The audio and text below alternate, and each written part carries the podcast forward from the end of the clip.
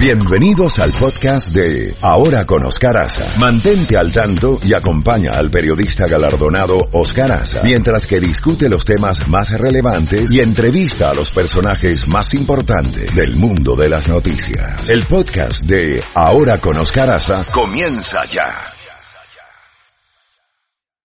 En Ahora con Oscar Aza, contacto directo con Jacobo Goldstein. Muy buenos días, Jacobo Goldstein. Bueno, hoy sí tenemos de muchas cosas de qué hablar, Jacobo. ¿Cómo ve usted la situación de Donald Trump? ¿En qué pie está parado con lo de la cumbre? Y también las declaraciones de Michael Cohen. Buenos días, Jacobo. Bueno, esto ha sido una semana tremenda y hoy es el último día del mes de febrero, un mes que nos ha castigado casi todos los 28 días con tormentas invernales. No sé cómo les pasó a ustedes ayer pero acá hubo una tormenta de agua que yo creía que iba a aparecer Noé en el arca con todos los animales flotando a nuestro alrededor. Fue una tormenta tremenda, no se podía ni ver y eh, son fechas raras. Bueno, pero ayer la tormenta fue tormenta política en dos lugares. Eh, tuvimos lo que se llama una pantalla dividida, las pantallas de televisión, la mitad de la pantalla estaba el presidente Trump reuniéndose en Vietnam con el presidente de Corea del Norte, Kim Jong-un. En el otro lado de la pantalla teníamos nada menos que a Michael Cohen, el hombre que fue el abogado personal y el que le tapaba todo al presidente durante casi 11 años, estaba él rindiendo testimonio público y bajo juramento ante el Comité de Vigilancia y Supervisión de la Cámara de Representantes. Vamos por partes, Luis. Empecemos con lo que estaba sucediendo en Vietnam, en Hanoi, la capital de ese país, la segunda reunión cumbre entre los mandatarios de Corea del Norte y de Estados Unidos. Eh, el primer día vimos toda una serie de, gestos de amistad, sonrisas y de, y de que se llevan muy bien eh, Donald Trump y Kim Jong-un. Pero de repente el día de ayer se suspendió, así nomás como que dice, se acabó esta junta, como dice Donald Trump, se levantó y, se salió de la cosa. Había, habían llegado a un meollo. Corea del Norte exigía que Estados Unidos cancelara ya las sanciones económicas y políticas que le tienen impuestas al régimen de Pyongyang. Donald Trump quería pruebas mucho más concretas de que se iba a poner fin a las armas nucleares y precisamente en una región que está verdaderamente preocupada por un, conflicto global que sería regional, por supuesto, empezando con la zona asiática, porque el gobierno de Corea del Norte sí tiene armas nucleares, ha hecho pruebas contundentes de ello y tiene misiles de corto, mediano y largo alcance, de tan largo alcance que pueden llegar a Estados Unidos, no solo en la parte del Pacífico, sino que atravesar todo el país y poder atacar a ciudades como Boston, Nueva York, Filadelfia, Washington, Miami, todo eso podría ocurrir y se creía que se iba a llegar a un acuerdo, se iba a avanzar sustancialmente, pero por lo visto las condiciones de Corea del Norte se le hicieron muy difíciles al presidente Trump de anunciar, así que cada quien agarró sus maletas y tomó el camino de regreso a casa. Y Corea del Sur también calificó como lamentable el abrupto desenlace de la cumbre.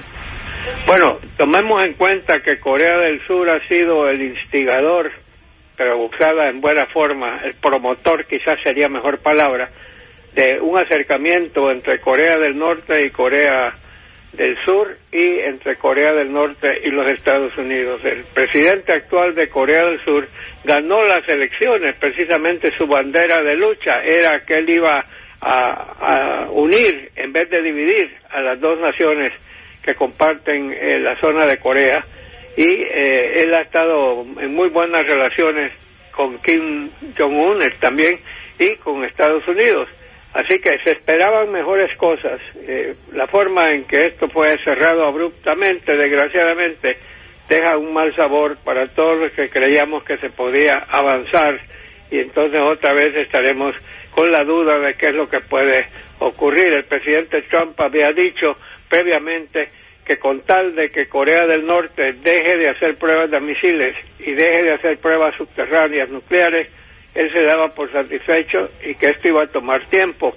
Y bueno, pues parece que es lo que vamos a tener tiempo. Vamos a ver si Corea del Norte sigue sin hacer pruebas de misiles o si vuelve a ellas o si vuelve a hacer.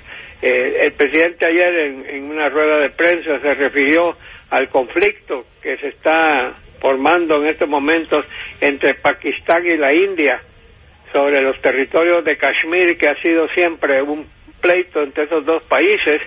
Eh, estamos hablando de situaciones que se pueden volver verdaderamente eh, muy graves. Pakistán tiene armas nucleares, India tiene armas nucleares también, así que vamos a ver cómo termina por ese lado la cosa, Luis. Jacobo, vamos a hablar del ex abogado personal de de Trump, Michael Cohen, que calificó a Donald Trump de racista y mentiroso en el Congreso ayer. Sí, y lo había dicho en un comunicado que salió la noche antes, o sea, el, el eh, martes por la noche había salido ese comunicado donde el señor Cohen, Michael Cohen, tildaba de mentiroso, tiraba, de, de, decía que era un hombre que había, que era mentiroso, que era un hombre racista, uh, había, había lanzado toda una serie de adjetivos sobre el presidente eh, Trump y había también mostrado cheques que él recibió de pago porque él fue el hombre que le manejó a Donald Trump el caso de las dos mujeres que querían salir a la palestra hablando de que habían sido, bueno, que habían tenido relaciones sexuales con él en el 2006.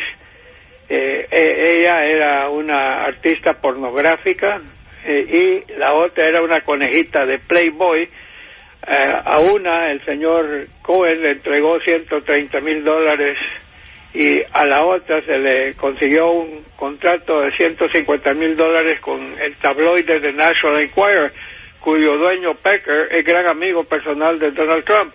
Entonces la idea era que Pecker iba a pagarle 150 mil dólares por los derechos a una entrevista. Y una vez que había pagado, eh, había firmado ella un contrato que esa entrevista solo la podía hacer el National Enquirer, que es lo que hizo el National Enquirer, no publicarla punto.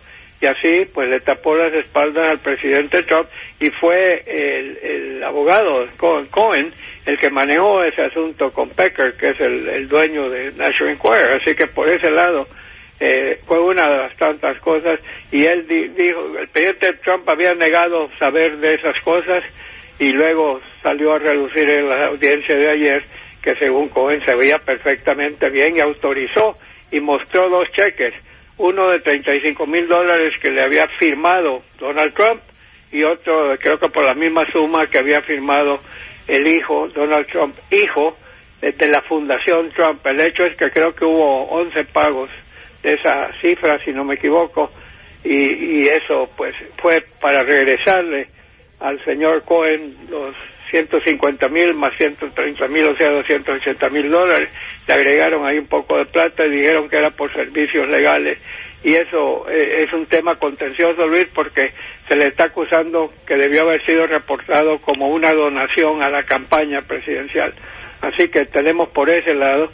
Pero una cosa que me llamó poderosamente la atención, todos los legisladores republicanos, sin excepción, se dedicaron a atacar a Cohen, diciéndole mentiroso, diciéndole farsante, diciéndole que estaba furioso porque no le habían dado un trabajo en el gabinete o dentro del entorno de Donald Trump, y ataque tras ataque. En ningún momento oí a alguno de ellos defender al presidente de esto, de aquello, sino que atacar al mensajero, atacar al mensajero, mientras que los demócratas sacaban a reducir toda una serie de casos de esos pagos de, a, las dos mujeres, eh, toda una serie de operaciones que hizo, la famosa reunión en la Torre Trump, donde estuvo presente el hijo Harry eh, Trump Jr., estuvo presente el yerno, el esposo de Ivanka, y estuvo presente en, Kurt Manafort, que era en aquel entonces el presidente del partido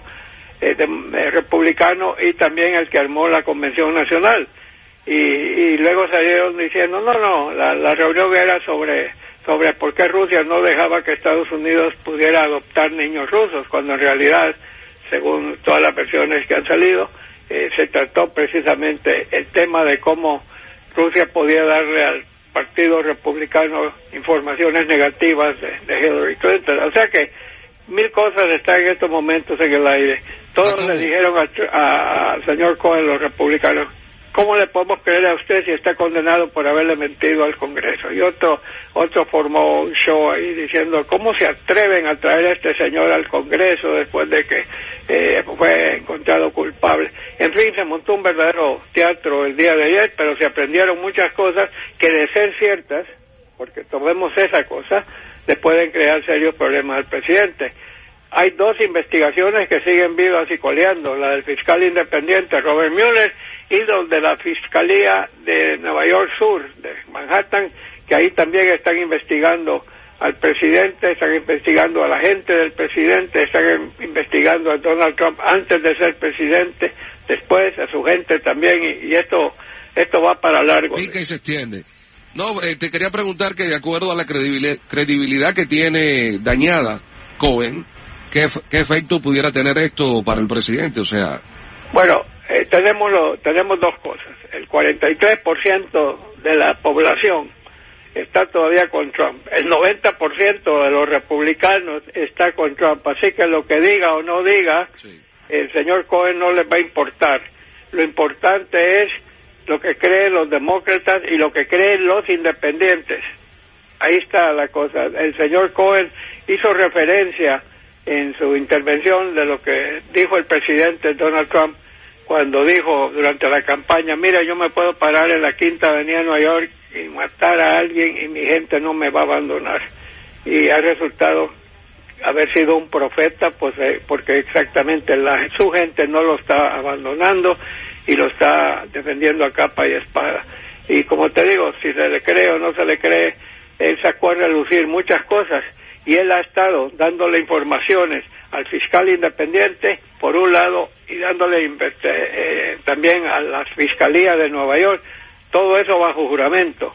Así que, y, lo más seguro es que el presidente, el fiscal independiente, tiene muchos documentos en su poder, porque cuando allanaron y acusaron al señor Cohen de violaciones, eh, llegaron los agentes del FBI a petición del gran jurado y del fiscal Mueller se llevaron documentos y grabaciones de la casa de Cohen, de la, de la oficina legal de Cohen y de un cuarto de hotel que el señor Cohen mantiene todo el tiempo para no tener que estar yendo y viniendo a su casa que queda bien en las afueras eh, de Nueva York. Se llevaron documentos, grabaciones y todo. Y, y, y el mismo el mismo eh, Cohen ha admitido que tiene más de 100 grabaciones de medias cosas y algunas de ellas grabaciones del presidente. Jacobo, la Cámara Baja de Estados Unidos aprobó un proyecto de ley que amplía los controles de la venta de armas. Sí, sí, esa es otra cosa en que los republicanos están en contra. Ellos están totalmente a favor de la Federación Nacional del Rifle, la NRA, como se llama pero en estos momentos los demócratas tienen mayoría en la Cámara de Representantes, lo pasaron, pero los republicanos tienen mayoría en el Senado y ahí Mitch McConnell puede bloquear todo eso, que, es lo que creo que va a pasar. Así que todo el mundo está mostrando su poderío, como dicen, en su traspatio.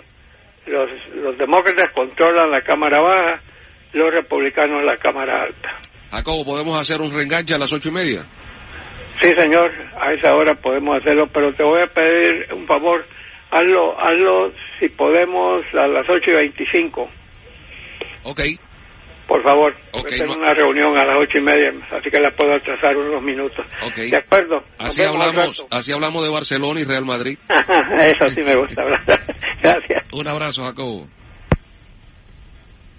Levántate en la mañana con más música, más noticias. Y la credibilidad de Oscar Aza. Oscar Aza. En la Z mañana. Por Z92.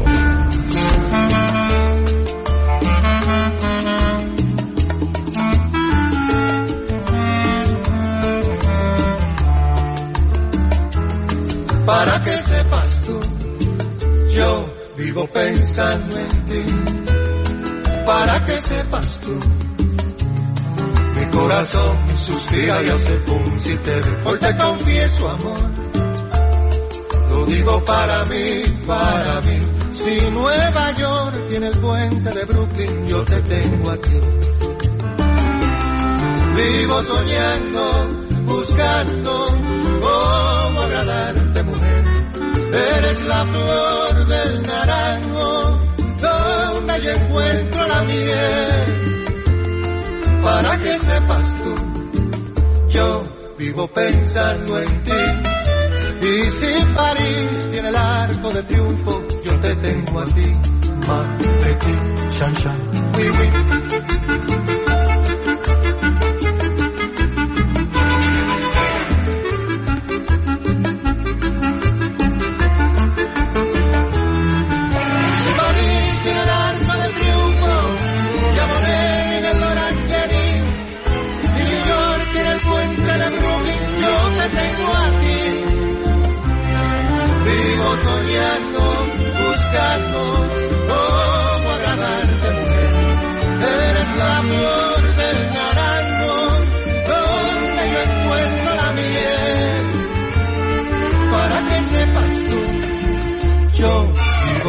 Pensando en ti.